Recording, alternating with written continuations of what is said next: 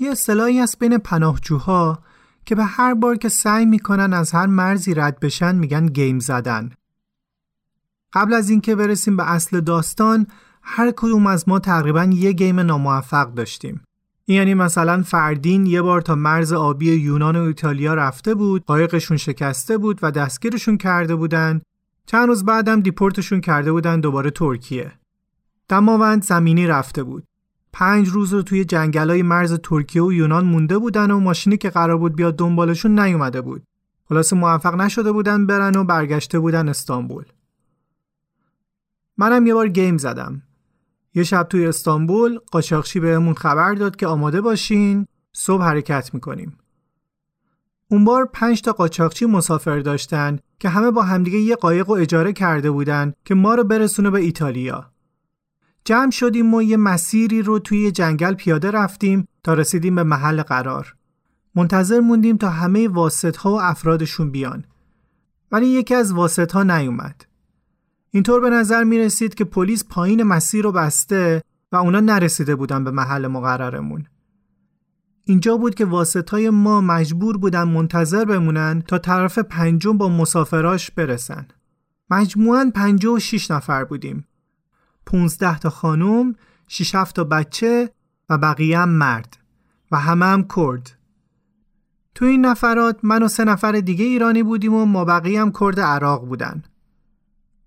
قاچاقچیا که انگار کارشون قلوف کردن و در باغ سبز نشون دادن باشه گفته بودن توی قایقی که قرار ما رو برسونه به مقصد همه نوع شیرینی و خوراکی هست و بهتر رو سنگین نکنیم ما هم تنها چیزایی که برداشتیم چند تا نون تست بود و دو سه تا بطری آب معدنی و کره بادم زمینی و یکی دو تا سیب اون موقع تیر ماه بود و هوا خیلی گرم و شرجی بود و شرایطم شدیدن استرسا همین باعث می شد که خیلی احساس گرسنگی نداشته باشیم.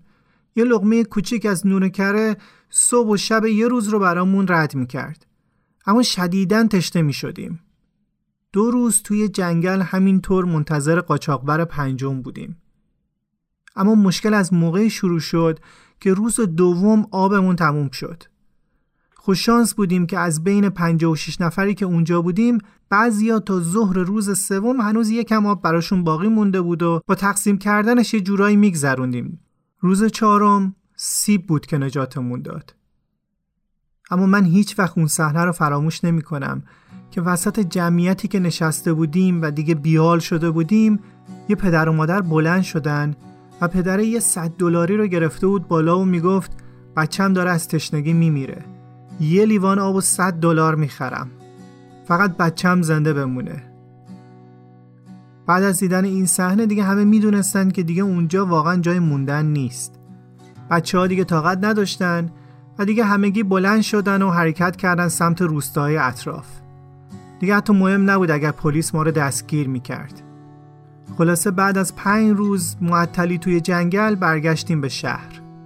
دوستای من هدایت، سعید، مسعود، افشار، سامران و بهمن که چند ماه پرماجرای بعدی این داستان رو با هم دیگه گذروندیم هر کدومشون یکی دو تا گیم ناموفق داشتن. گیم ناموفق قسمتی از این بازی خطرناکه. سلام. من مرسن هستم و این اپیزود 29 پادکست آنه. پادکست آن پادکستیه که توی هر قسمتش داستان واقعی آدم ها رو تعریف می‌کنیم تا سعی کنیم خودمون رو جاشون بذاریم. From your sleep. The drying of your tears. Today we escape We escape.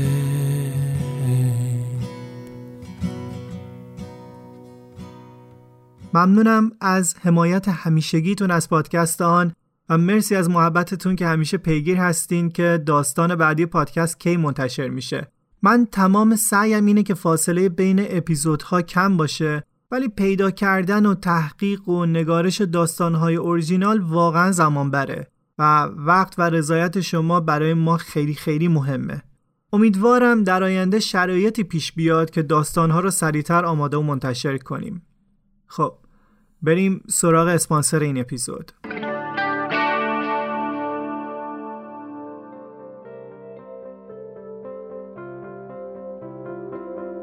امسال بیشتر از هر موقع دیگه ای اصطلاحات ارزهای دیجیتال، NFT و وب رو شنیدیم. بعد شما هم یا از قبل در موردش می‌دونستین یا کنجکاف شدید و سرچ کردین در موردش. اسپانسر این اپیزود بیت میته بیت میت یه صرافی آنلاین برای خرید و فروش و تبدیل ارزهای دیجیتاله مثل بیت کوین. اونایی که تجربه معامله تو صرافی های مختلف رو دارن می‌تونن سادگی و سرعت بیت میت رو به راحتی متوجه بشن کاربرا می‌تونن بعد از ثبت نام که خیلی هم سریع انجام میشه خیلی راحت و 24 ساعته ارزهای دیجیتال رو معامله کنن. بیت میت تنوع زیادی برای ارزهایی که برای خرید و فروش پشتیبانی می‌کنه داره و کاربرای کیف پول هم در اختیار دارن که می‌تونن برای واریز، برداشت یا نگهداری ارز دیجیتال از اون استفاده کنن. قیمت خرید و فروش ارزها و کارمزد خدمات بیت میت همیشه شفاف و رقابتیه و میشه حتی با 100 هزار تومن هم ارز دیجیتال خرید. برای آشنایی بیشتر و ثبت نام به آدرس bitmeet.co برید یا توی گوگل فارسی کلمه بیتمیت رو جستجو کنید اگر نیاز به راهنمایی داشتید می‌تونید از پشتیبانی آنلاین بیتمیت کمک بگیرید. لینک سایت رو می‌ذارم توی توضیحات. صرافی آنلاین بیتمیت.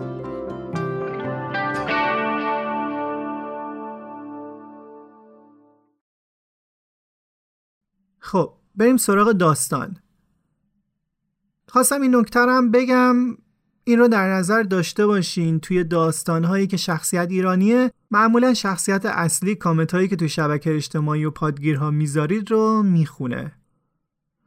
من می‌تونستم مبین باشم تو می‌تونستی مبین باشی. And get dressed before you father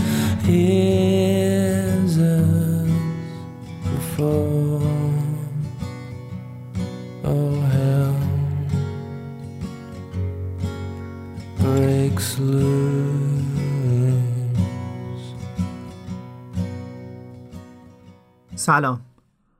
من مبینم. اصالتا کردم متعهلم و یه بچه دارم. پاوه به دنیا اومدم و گیلان زندگی می‌کنم. اگر از زندگی روزمره‌ای که داشتم لیسانس معماری، بیکاری، همسر و پدر بودن و دشواری های زندگی خیلی ساده بگذریم اول داستان منم تفاوت زیادی با بقیه داستانهای پناهجوها نداره. منم از طریق دوستا و آشناهایی که با شیوه غیر قانونی از کشور رفته بودن و رسیده بودن به مقصدشون تا حدودی به فکر مهاجرت افتادم و با خودم فکر کردم که احتمالا این مسیر با سختیاش نهایتا ارزشش رو داره. چرا؟ درست به همون دلیلی که بقیه تصمیم به مهاجرت گرفتن و هر روز می‌گیرن دقیقا به همون دلیلی که خیلی مهاجرت غیر قانونی رو انتخاب می‌کنن منم همین تصمیم رو گرفتم. ما توی خاور میانه زندگی می‌کنیم. من فکر می‌کنم اولین چیزی که می‌خوایم ازش فرار کنیم بلا تکلیفی بی حد و مرزیه که تنیده توی تاروپود زندگیمون. حداقل این چیزیه که من براش به سمت یه زندگی بهتر حرکت کردم. یه هفته بعد از نوروز 1400 من قانونی از تهران رفتم استانبول. خیلی طول نکشید که تونستم قاچاقبرم رو ببینم. روز و زمان رو باهاش ست کردم و رفتم که ببینمش. توی مسیر شاید خندهدار باشه. به داستان ایستاده در خواب پادکستان فکر می کردم که یه مدت پیش اتفاقی بهش برخورده بودم و داستانش خیلی عجیب گیرا بود. انقدر که یه ضرب همه اپیزودهای اون داستان رو گوش کردم. چرا اون جمله من می‌تونستم کوروش باشم تو می‌تونستی کوروش باشیه اون پادکست این همه شبیه شده بود به امروز من. استرس گرفتم که نکنه منم سرنوشتم توی این مسیر مثل کوروش بشه. سختی بکشم بی پول بشم و خطر جانی واسم داشته باشه. همینطور که چشمام مغازه و آدما و خیابونا رو تون تون رد می‌کرد و جلو می‌رفت یه لبخندی نشسته بود روی لبم و توی ذهنم این جمله رو به خودم تکرار می‌کردم که بهتر نفوس بد نزنم. ماجرای اون مال سالای پیش بوده هر کس سرنوشت خودشو داره و احتمالا برای من این مشکلات پیش نمیاد. خلاصه رسیدم به قاچاقبر. مثل همه حرفایی که بقیه ممکنه از واسط ها و قاچاقچیا بشنون بهم گفتن حد اکثر یه هفته ترکیه بعدش با کشتی به سمت ایتالیا میرم. از اونجا اروپا رو رد می‌کنم و زود می‌رسم انگلستان. داستان واضح تر از این نمی‌شد. اما گیم اول همونطور که گفتم با پنج روز بلا تکلیفی توی جنگل ناموفق شد. گفتم اشکالی نداره. چون از اول خیلی سریع و واضح بهت می‌گفتن که این ممکنه اتفاق بیفته چیز خاصی نیست. game ای ناموفق یه جورایی عادیه. بعد از اون game ناموفق چندین ماه توی استانبول معطل شدم. تا اینکه رسیدیم به اصل ماجرا روز یک شنبه 31 مرداد 1400 صبح ساعت 11 قاچاقچی برامون location رو فرستاد. تجربه game قبلی بهم خوب فهمونده بود که آب یعنی همه چیز منم لباسامو کمتر کردم و به جاش یه چند تا بطری آب اضافه برداشتم از خونه که اجاره کرده بودیم تا location مقصد که یه هتل بود راهی نبود. پیاده راه افتادیم به سمت اون هتله.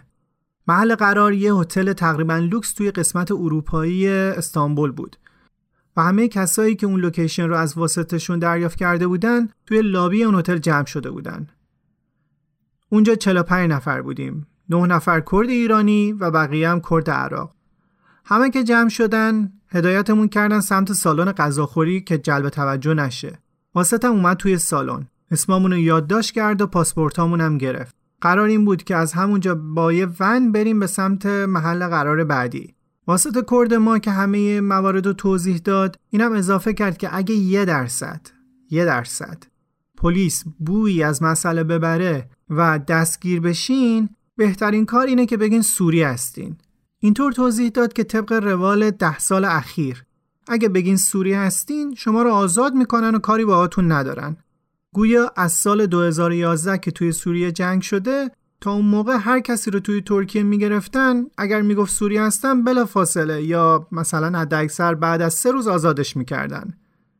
از بین ما نه نفر ایرانی هم قبلا برای افشار، سامران و فردین این اتفاق افتاده بود که پلیس ترکیه موقع گیم زدن اونا رو گرفته بود. و اونا هم گفته بودن که ما سوری هستیم. دو سه روز تو کم نگهشون داشته بودن و بعد از سه روز برگ عبور براشون صادر کرده بودن و آزادشون کرده بودن. چند دقیقه بعد از این توضیحات رابط گفت که آماده بشین که ماشین اومده. وقتی میگه ماشین اومده شما انتظار دارین که با این جمعیت چند تا ماشین باشه؟ یا مثلا یه ماشین خیلی بزرگ باشه. اما از در پشتی هتل که ما رو برد توی کوچه دیدیم یه ماشین وند به اندازه آمبولانسه که ماشین ونا رو به ترکی بهشون میگن دلمیش. و اونجا منتظره که ما از توی کابین عقب بریم سوارشیم توی این دلمیش حد اکثر ده نفر فوقش 15 نفر می‌تونستن جا بشن. ولی تمام 45 نفر به زور بغل همدیگه نشستن. هر طوری بود جا شدیم و با عجله در و رومون بستن و ماشین حرکت کرد. داخل کابین هیچ پنجره وجود نداشت. بغیر از شیشه بین کابین راننده و کابین عقب که اونم ثابت و پلم شده بود.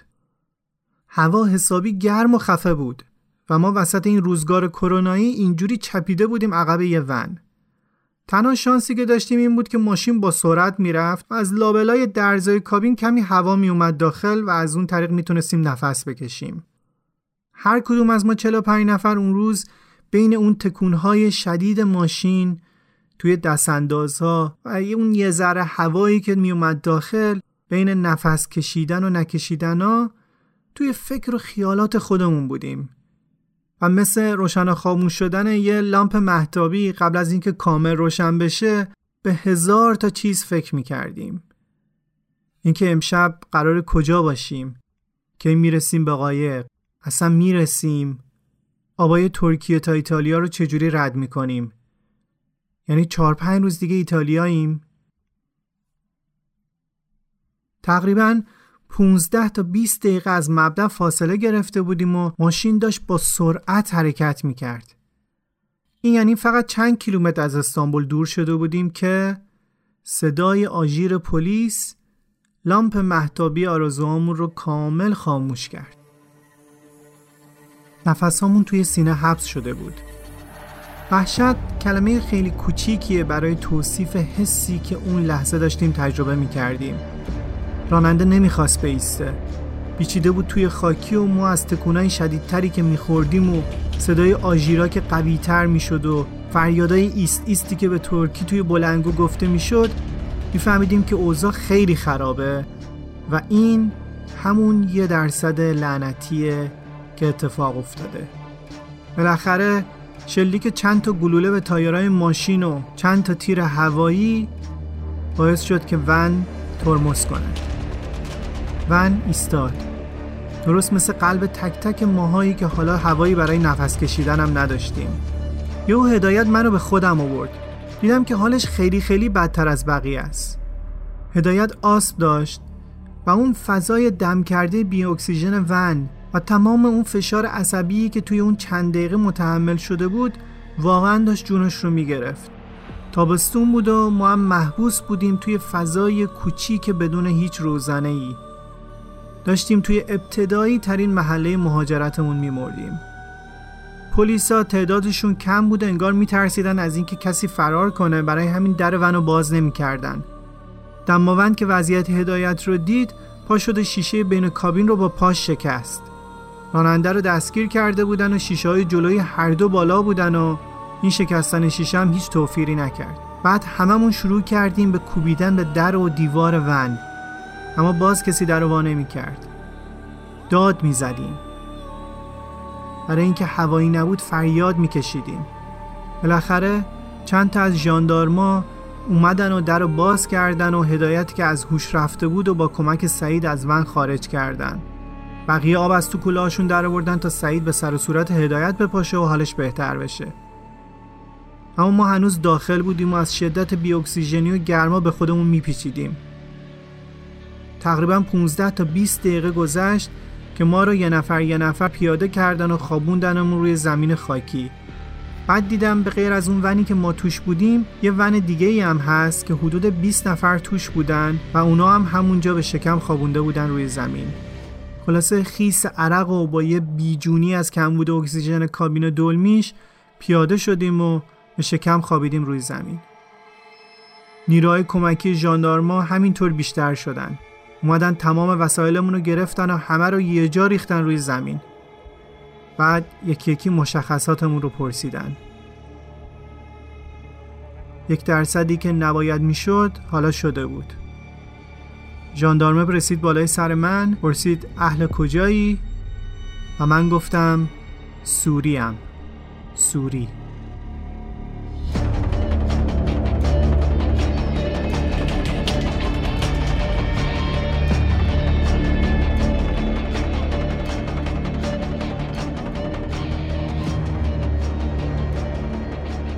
یه چند ساعتی رو توی حالت بازداشت همونجا بودیم. طرفای اصل وقتی هوا داشت تاریک می‌شد چند تا اتوبوس اومدن و سوار شدیم و رفتیم اداره ژاندارمری. توی حیات اداره دوباره اومدن اسم مشخصات تک تکمون رو پرسیدن و این دفعه ثبت کامپیوتری هم کردن. ما هم اسم خودمون رو مادر پدرمون رو عربی گفتیم و منتظر شدیم. شب رو هم گفتن که روی همین کف بتونی حیات بخوابین. فردای اون روز دوباره اسم مشخصات رو می‌خواستن و این بار عکس هم گرفتن. دوباره یه شب دیگه هم گذروندیم. دو شهریور 1400 استانبول خیلی هوای گرمی داشت و شبا یه کم خنکتر می شد. اما خب کلا استرس خاصی نداشتیم بابت این که توی این وضعیت ما رو نگه میدارن چون می‌دونستیم آزاد میشیم اما خب سرخوردگی و ناراحتی گیم ناموفق واقعا عذاب آور بود. بعد ما رو دو گروه کردن و با دو تا اتوبوس فرستادن یه بیمارستانی توی استانبول که تست کرونا بدیم. قبل از اینکه از اتوبوس پیاده بشیم ژاندارما گفتن که امروز یا فردا آزاد میشید.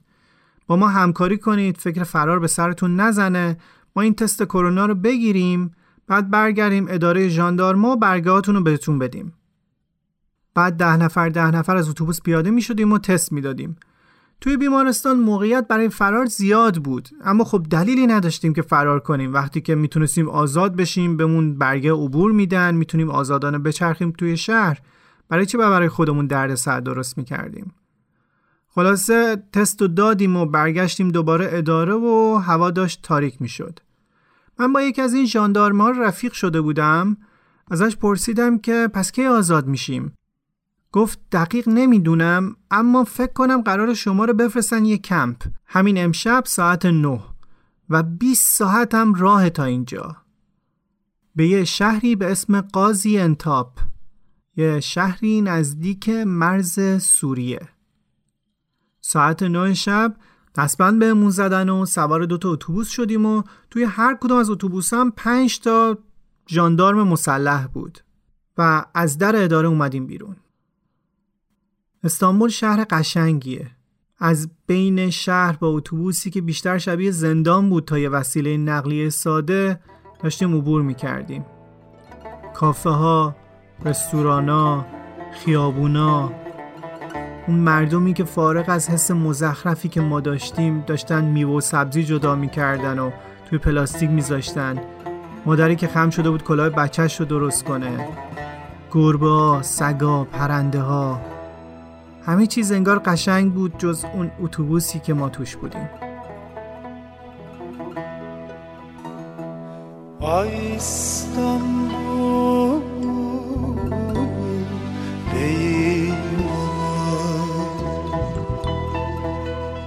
Sen bir hanımsın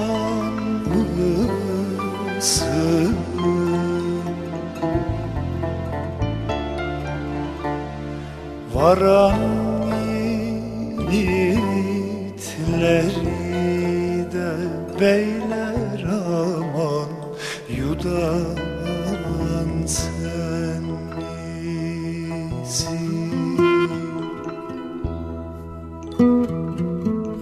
همشون خوب نگاه می‌کردم و انگار یه غمی نشسته بود توی دلم.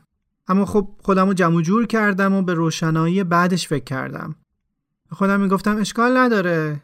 چند روز اینطوری و بعدش دوباره درست میشه. بعد از 7 ساعت که با اتوبوس داشتیم توی جاده می‌رفتیم حس کردیم که نیاز داریم بریم سرویس بهداشتی. به ژاندارما گفتیم یه جایی توقف کنن تا همه برن دستشویی. ولی خب انگار اصلا براشون اهمیتی نداشت. هیچ واکنشی نشون ندادن. صبر کردیم. اما بازم هیچی. بعد نیم ساعت دوباره گفتیم. دوباره هم بی اثر. سعید که یکی از ایرانی گروه بود از ته اتوبوس با پرخاش و اعتراض داد کشید و دیدیم که یکی از جاندارما رفت طرفش و با مشت طوری کوبید به سرش که سرش خون اومد. حالا دیگه برای ابتدایی ترین نیازامون تحقیر شده بودیم. برای آب، هوا و حالا هم رفتن به سرویس بهداشتی. خیلی ناراحت شدیم ولی چیزی هم نمی‌تونستیم بگیم. سکوت کرده بودیم. هممون. برای رفتن به دستشویی سر سعید داشت خون می اومد چی می‌شد گفت؟ بعد از حدود دو ساعت بالاخره اتوبوس ایستاد و یکی یکی ما رو با دستبند بردن سرویس و برگشتیم و دوباره ادامه مسیر به طرف قاضی انتاب. تمام چیزی که توی مدت تا زمانی که به مقصد برسیم بهمون دادن فقط یک کیک و آب میوه بود. فردا بعد از ظهر روزی که حرکت کرده بودیم حدود ساعت دو به قاضی انتاب رسیدیم. اتوبوس رفتن داخل حیات هلال احمر شهر. یه نفر از اعضای هلال احمر اومد سمتمون و پرسید مشکلی یا مریضی داریم یا نه؟ گفتیم چرا؟ چند نفرمون مریضن؟ ژاندارما زدن ربات پای دماوند رو پاره کردن و این ژاندارمی که الان همراهمونه زده سر سعید و شکسته و خون اومده از سرش. اعضای هلال احمر خیلی تر از چیزی که فکر می‌کردیم از این قضیه گذشتن و برگه ها رو برای ژاندارما امضا کردن. از هلال احمر اومدیم بیرون و بعد از حدود یه ربع ساعت رسیدیم به کمپ قاضی انتاب. کمپ تقریبا 5 کیلومتر از شهر فاصله داشت و بالای یه تپه‌ای بود مشرف به شهر. در کمپ باز کردن و اتوبوس‌ها وارد حیات شدن. یه ساختمون پنج طبقه بزرگ بود اولین صحنه که دیدیم شوکه کننده بود.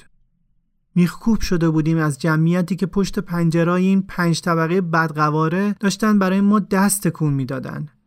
زن و مرد و بچه و پیر و جوان. به این فکر می‌کردم اینا چقدر اینجان که ورود ما می‌تونه برای اینا هیجان انگیز باشه. یه حس عجیب و ناشنایی بود. یه بخشی از ذهنم کاملا واقعیتی که داشتیم می‌دیدیم رو پس می‌زد. من حس می‌کردم جز پناهجوهای این کم نیستم. من توی عمرم حتی یه بارم پام به بازداشتگاه و زندان باز نشده بود.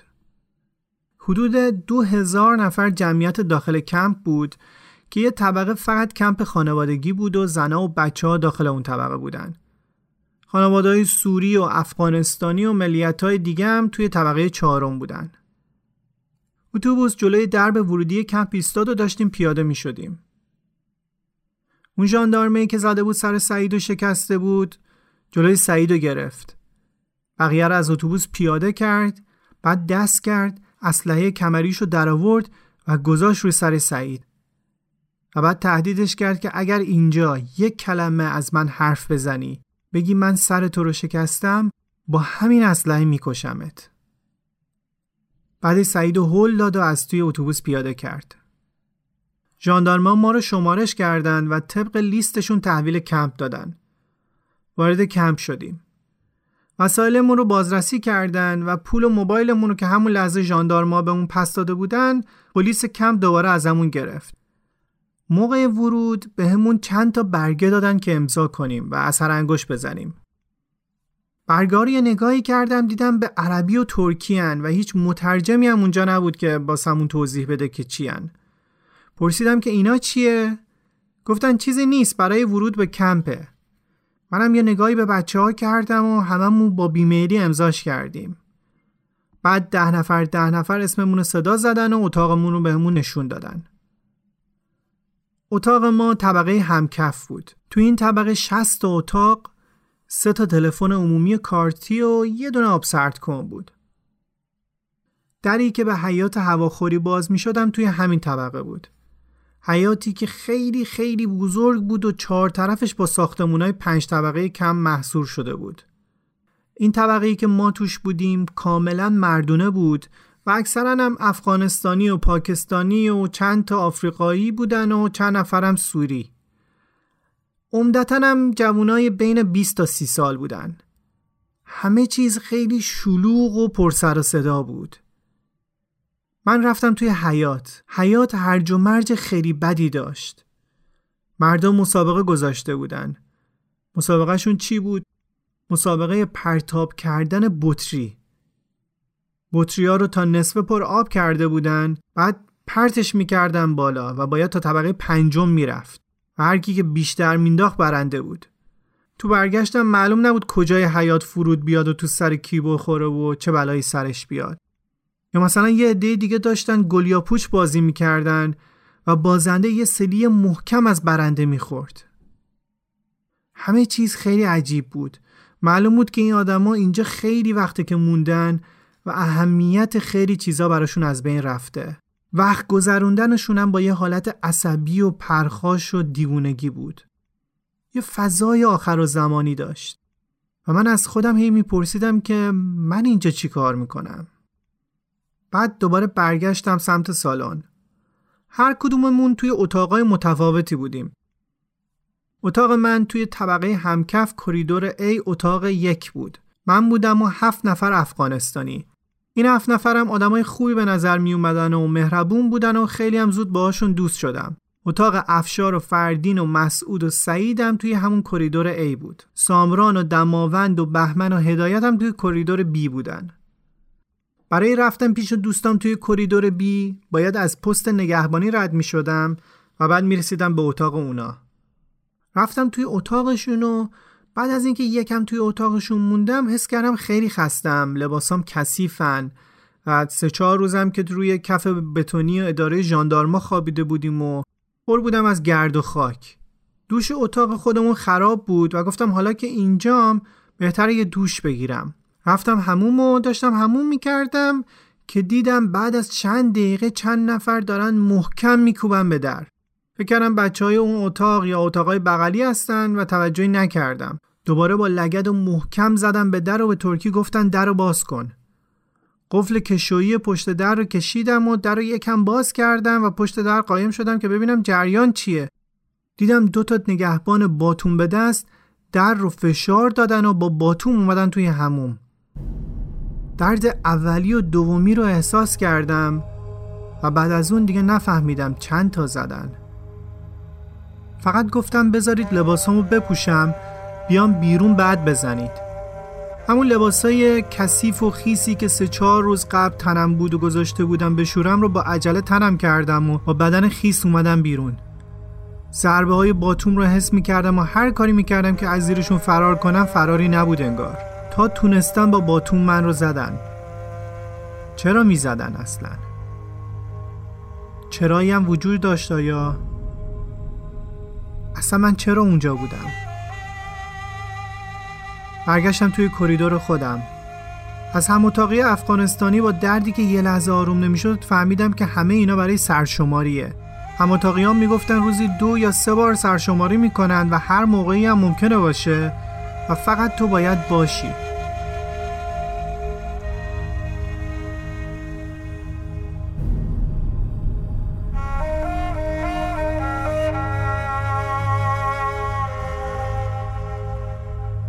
همینطور که داشتم با هم اتاقی افغانستانیم صحبت می‌کردم یکی از اونا که یه ترکی دست و پا شکسته ای بلد بود فهمید که یکی با صدای بلند گفت هواخوری. و بعد همه حمله ور شدن به سمت در و ما هم پا شدیم رفتیم به سمت حیات رفتم یه گوشه نشستم. دوستامون از اتاق دیگه هم اومده بودن و جمع شدیم دور هم. فقط به حیات نگاه می‌کردیم. حرفی نداشتیم بزنیم. یه حیات خیلی بزرگ روبروی ما بود که به راحتی 400 500 نفر توش جا می شدن. مثلا تایم هواخوری بود. دیوارای دور حیات انقدی خفقان آور بود که حس می کردم کل دنیا همونجا قرار تموم بشه. من بین این دیوارا دیگه آزاد نبودم. یکم بعد شروع کردیم با بچه ها حرف زدن و از کردم شانس آوردم که توی این کم چند تا ایرانی هم دیگه هم همراه من هستن. بعد از اون برگشتیم به اتاق و وقت شام شد. این کمپ پناهجوها توی ترکیه زیر نظر سازمان ملل متحده. روزی سه وعده غذا با رعایت بهداشت می‌دادن. مثلا یه وعده غذایی این بود: نهار، برنج و گوشت و ماست و سوپ و دسر و نوشیدنی. از بابت بهداشت و غذا هم کاملا از سمت یون که هزینه های اونجا رو میپرداخت چک می‌شد. بعد به این فکر کردم که باید با خانوادم تماس بگیرم. از اون روز که اداره ژاندارم استانبول گوشیامون رو گرفته بود خانواده‌مون هیچ خبری ازمون نداشتن. فردای اولین شب کمپ پنج شهریور از بوفه کمپ کارت تلفن خریدم و با خانوادم تماس گرفتم و گفتم که ما توی کمپی هستیم در شهر قاضی انتاب نزدیک مرز سوریه و خانواده هامون تازه فهمیدن که ما رو دستگیر کردن. قاضی انتاب خیلی به مرز سوریه نزدیک بود و این ما رو یه جورایی میترسوند که چرا اینجا؟ چرا اینقدر نزدیک به سوریه؟ و از یه طرف دیگه می‌گفتیم خب آدمای زیادی با ملیت های متفاوتی اینجا ما هم مثل اونا. یکی از کسایی که باش اونجا دوست شدیم یه جوون سوری بود به اسم بشار. یه جورایی با ما رفیق شده بود و وقت میگذروند و سعی می‌کردیم دست و پا شکسته با هم ارتباط برقرار کنیم. خلاصه با این وضعیتی که دو روزی گذشت. توی اتاق نشسته بودم که از هم اتاقیم پرسیدم که شما هم موقع ورود به کم چیزی امضا کردین؟ اصلا انگوش ازتون گرفتن؟ یا حالت صورتش برگشت و گفت نه. کسایی که می‌خوان دیپورت بشن باید امضا کنن. و اونجا بود که خیلی نگران شدم. رفتم به بچه ها گفتم و دیدم احتمال اینکه این اتفاق بیفته هست. بعد با بچه ها تصمیم گرفتیم که واقعیت رو بریم بگیم بگیم که ما سوری نیستیم. جمع شدیم با ما و کردای عراقی و رفتیم پیش نگهبان. گفتیم که ما به توصیه قاچاقچیمون گفتیم که سوری هستیم تا دیپورت کشور خودمون نشیم. ما که گفتیم سوری هستیم نه نفرمون ایرانی هستیم و پنج نفرمون عراقی. نگهبان گفت که مشکل خاصی نیست باید صبر کنیم تا وکیل مربوط به پناهجوها بیاد و در مورد این باهاش صحبت بکنید. باز دو سه روز بعد گذشت اول صبح افشار با عجله اومد بیدارمون کرد و گفت که داریم آزاد میشیم دارن اسمامون رو می‌خونن. پاشو و وسالت رو جمع کن. پاشو ببین اسم توی اون لیست هست یا نه. اسم همه نفراتی که با من توی کریدور A بودن رو خوندن. تنها اسمی که گفته نشد اسم من بود. خیلی مسترب و مستحصر شدم که یعنی چی شده؟ چرا اسم همه رو خوندن و منو نه بعد گفتم که خدایا آخه این چه تقدیریه ساعت نه صبح شد و افشار و فردین و مسعود و سعید با 25 نفر از عراقیایی که با ما اونجا بودن رو سوار ماشین کردن و بردن بیرون کمپ. دماوند و هدایت و سامبران و بهمن که توی کریدور بی بودن و مثل من هنوز اسمشون خونده نشده بود نگران بودن. البته بیشتر برای من نگران بودن چون معلوم بود که هنوز کریدور بی رو بررسی نکردن. ظهر شد و اسم حدودا 35 نفر رو خوندن و اسم 35 هم اسم من بود. یه نفس راحت کشیدم و حس کردم که نه انقدر هم بدشانس نیستم گفتن که بعد از نهار آزادین اتوبوس میاد دنبالتون از اینجا میرید موقع نهار من داشتم به دوستام که صبح آزاد شده بودن فکر می‌کردم اینکه الان کجا هستن. کلا شرایط طوری نبود که حس امنیت داشته باشیم. حتی زمانی که می‌دونستیم قراره تا چند ساعت دیگه حداقل به روال یه شخصی که دوتا گیم زده بود هر دوتاش هم ناموفق بوده برگردیم. بازم یه نقاط سیاهی توی ذهنم موجای منفی میفرستاد. دوباره اسممون رو خوندن و به ترتیب ایستادیم و کوله و موبایل و پولمون رو تحویل دادن و دوباره دم اتوبوس ازمون تحویل گرفتن و گفتن که وقتی پیاده شدین خودمون دوباره بهتون میدیمشون. با خوشحالی با محافظه سوار های نظامی شدیم. و اتوبوس حرکت کردن. بیرون کمپ خیلی حس خوبی داشت. به این فکر می کردیم که چند ساعت دیگه می‌رسیم آنکارا.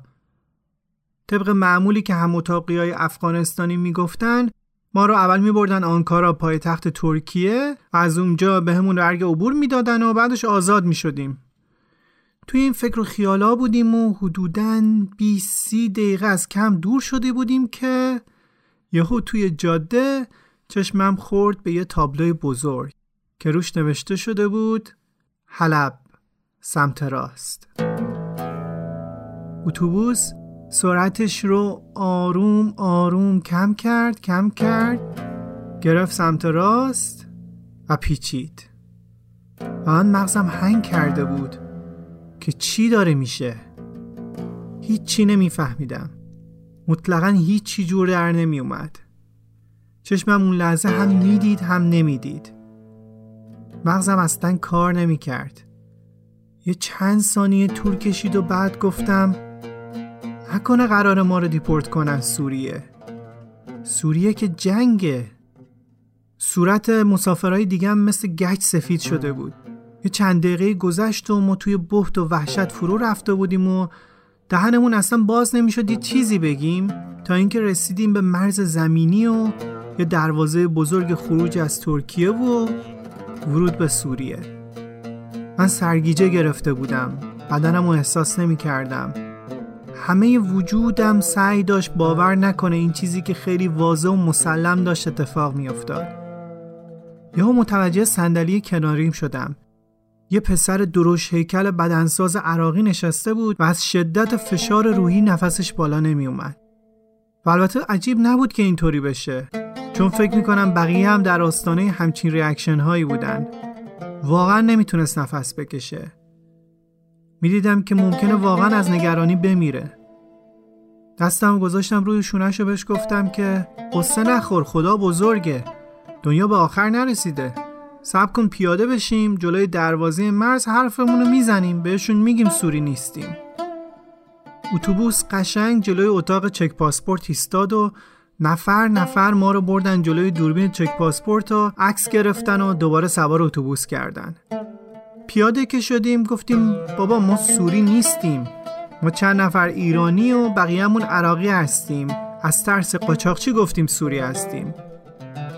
ژاندارم های ترک خیلی خوش لباس و خوشیکل و با لباس اتو کشیده و کفشای واکس زده بودن و فرمانده این عملیاتشون هم یه خانم ژاندارم بود بی هیچ اعتنایی به چیزی که داشتیم با هزار بدبختی بهشون می‌گفتیم با همون روند نفر به نفر میبردنمون جلوی دوربین چک پاسپورت عکس می‌گرفتن و دوباره سوار اتوبوس می‌کردن. کار همه که تموم شد اتوبوس را افتاد از دروازه ترکیه عبور کرد و حدود 200 متر جلوتر رفت و همه رو پیاده کرد. کوله و موبایلامون رو به اون تحویل دادن و بلا فاصله چند نفر پلیس سوریه اومدن سراغمون. برعکس ظاهر پلیسای ترکیه پلیسای سوریه با لباسای ژولیده و کفشای کهنه و ریش بلند و سیبیلای تراشیده و سر وزن نامناسب با اسلحه روی شونه اومدن نزدیک ما و ما رو بردن جلوی دفتر خودشون که 100 متر 200 متر جلوتر از اونجایی بود که اتوبوس ما رو پیاده کرده بود. حالا دیگه ما توی خاک سوریه بودیم. اون لحظه یادم افتاد به بشار اون پسر سوری. درست وقتی که ما توی کمپ بین دوتا کریدور به ترتیب وایستاده بودیم که از کمپ بیایم بیرون و آزاد بشیم بهمون نزدیک شد گفت خداحافظ دارید میرید سوریه. فکر کردیم داره شوخی می‌کنه. بعد با اشاره انگشت یه خط افقی کشید روی گردنش. یعنی دیگه کارتون تمومه و قرار سرتون رو ببرن و راشو کشید رفت. این حرکت بشار سوری تا ماها کابوس من شد.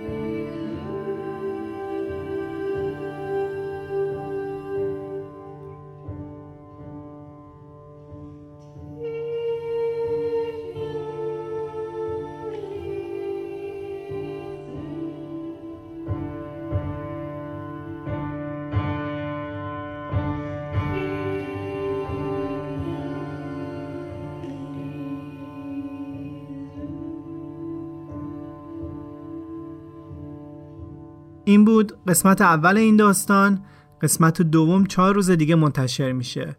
اگه دوست داشتین می‌تونید به پادکست آن donate کنید تا ما با فراغ بال بیشتری بتونیم پادکست رو تولید کنیم. لینک حامی باش و PayPal توی توضیحات هست. خیلیا برای شکل‌گیری این داستان به ما کمک کردن. تینا، شیلر، عسل، مهسا، نوا، آنایتا، مهشاد، آمیتیس، نرجس، مروارید، دیبا، رضا و آیشین. خیلی ممنونم ازشون. و همینطور ممنونم از نکیسا برای ادیت ممنونم از نازنین برای کمک در نگارش و بچه های ارسی برای انتخاب موسیقی. و اسپانسر این اپیزود بیت میت. واسطون بهترین ها رو آرزو می‌کنم و خدا نگهدار.